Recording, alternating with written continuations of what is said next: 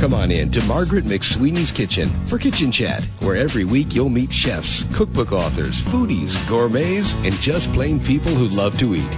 And along with laughter, chat, recipes, and stories about food, you'll sometimes also hear words of inspiration, love, and hope. As Margaret always says, kitchen chat is food for the senses and food for the soul.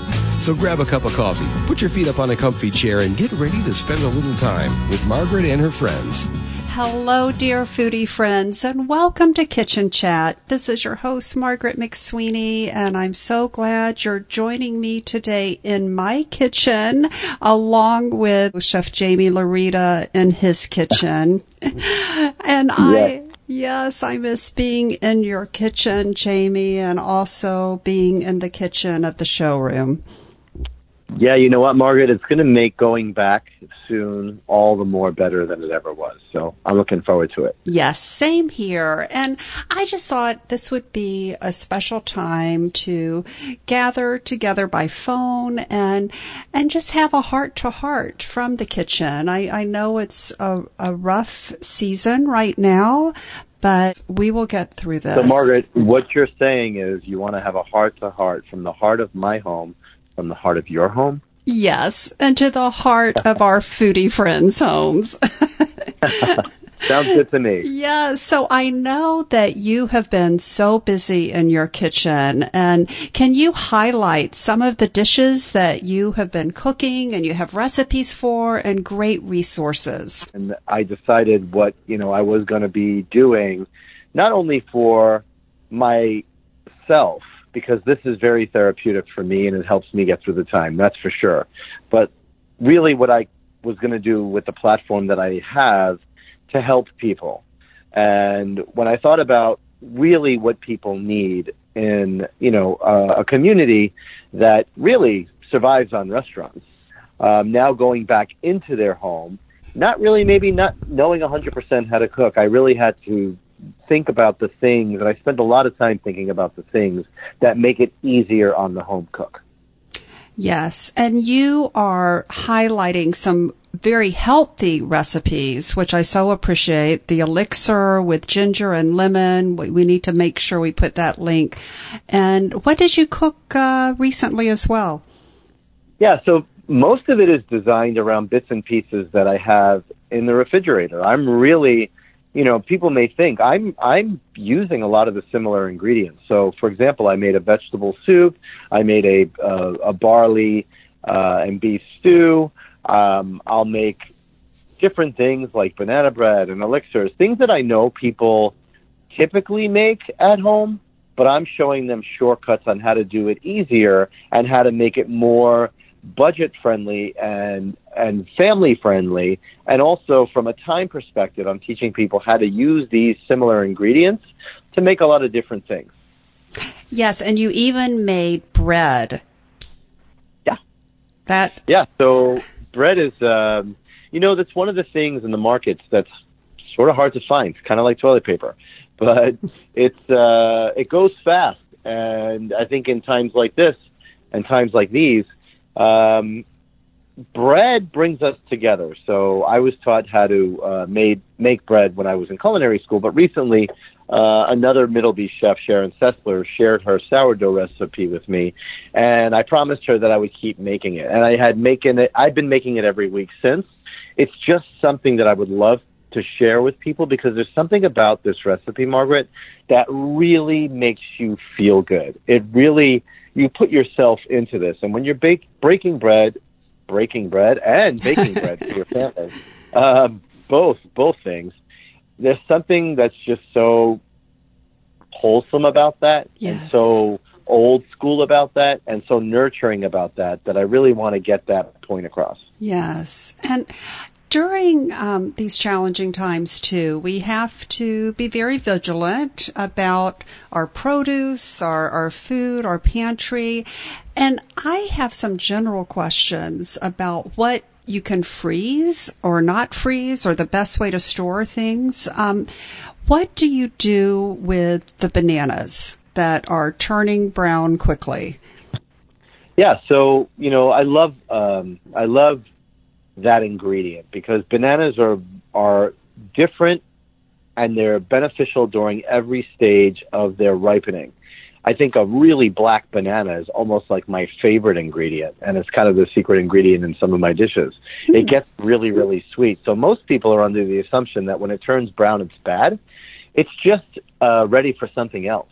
So, you know, brown bananas like that are so good incorporated into cakes. And just throw, just try this: get a box cake, Margaret, mm-hmm. and throw in a brown banana.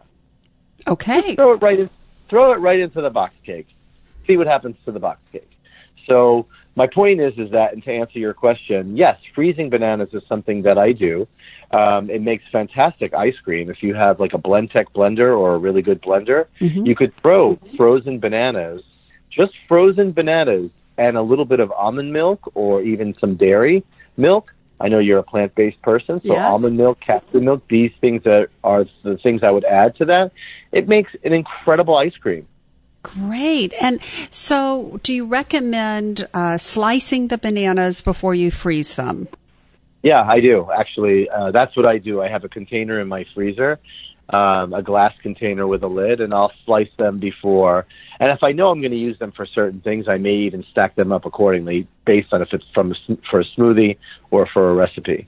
Okay. And what about vegetables? Can you freeze the the broccoli and, and sure you know when you go here's a that's a great question margaret it really is and it's something that i think we can really help people with when you go to the grocery store and you go into the frozen food aisle mm-hmm. and you see string beans and they're in a bag and they're frozen right. those are par cooked those are par cooked those are regular green beans that you would find at the farm that somebody from a company cleaned and blanched and then shocked and then put and froze and flash froze and then put into the system. So to answer your question, let's say it were green beans and let's say it were anything really, even tomatoes.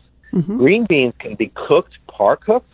In other words, take your green beans, boil them in some salted water until they're like almost like halfway, the halfway point of where you would normally okay. cook them. Sure. And then pl- plunge them into some ice water and shock them. And the color, first of all, will blow your mind because it'll, they'll be really, really green. Mm-hmm. And then what you can do is just pat them dry and put them into a, a freezer Ziploc bag. And there you have green beans that are quick cook green beans that'll taste just like they came from the garden.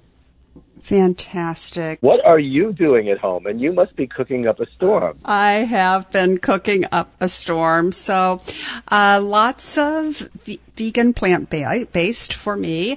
And then for my husband, lots of chicken and turkey, broccoli, corn on the cob, lots of salad. Um, yeah, celery with hummus. So have you been in the kitchen more probably than you've ever been in your life? I have been. I know that we have such a great community with our foodie friends, Jaime, that that want to help others. And I think it would be fun to highlight in this conversation as well as some upcoming kitchen chats uh, about how people can help and get updates uh, from some of the chefs and the different communities of I mean, how what proud, they're doing. How proud, of course, and that's a really great point. People like Michael Earhart, yes. who's out there cooking on the Evo Grill, still currently for the homeless. My heart yes. goes out to him.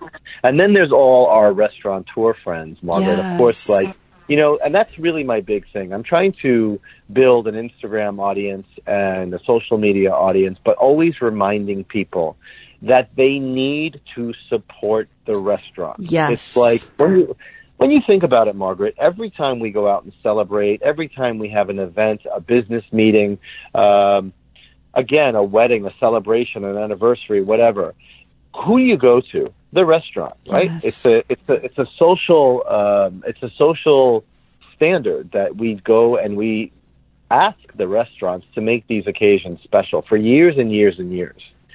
So there's several different things and there's several several different angles like why first and foremost we need to keep the restaurant industry um, alive right now. Very important. Um, extremely. I mean, to the point where I think we should start a um, a mission to make people understand that there are passionate chefs out there like Mindy Segal and uh, James DeMarte from Pisolino yes. um, that are still out there. You know, a lot of them have been kind enough to let most of their staff go in the beginning and then take it out on their own, right? To go Right. in there and try to do this as safely as possible and not put their restaurant crew at risk. hmm And and and if you're not supporting these people and this uh, will come to an end, as you say, this too Yes. shall pass. Yes. Where are we going to be without the restaurants? It's you know the restaurants, Jaime. I feel the the restaurants are the backbone and the heart of each community, no matter where you live. The restaurant community is there. And it's so important to support them during this time, especially with gift certificates, even for those restaurants that might be closed. Purchase a gift certificate as a special uh, birthday gift or, or uh, whatever kind of gift for a friend or family member. And then there's this Takeout Tuesday, which is happening now to, to encourage taking out uh, a great meal from a restaurant on Tuesdays. Yeah, there's a couple of really great ideas. I know that um, a friend of ours, Frank Fontana, is is doing this uh, takeout for the block, right? I think it's called Block Party or something, where an entire block will go and order takeout from a single restaurant, and then they'll challenge someone else from another block to do that for another restaurant.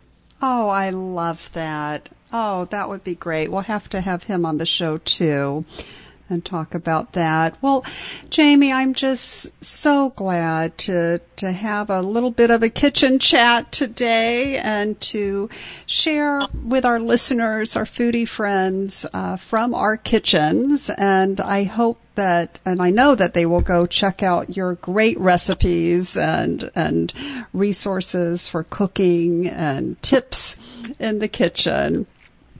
And Margaret, I just have to say, well, you know, one more thing before we part. It's it's so important for people to know that they're going to come out of this on the other side. Yes. Um, I was downstairs, and you know, you, your God's trains run on time slogan always is in my head, Oh. and it's um, it's really important. I was downstairs doing something, and I thought to myself, you know, the universe and God has always delivered for me Hmm. You know and if you can just have faith in knowing that this will become a better thing this world will become a better place believe it or not when this is over.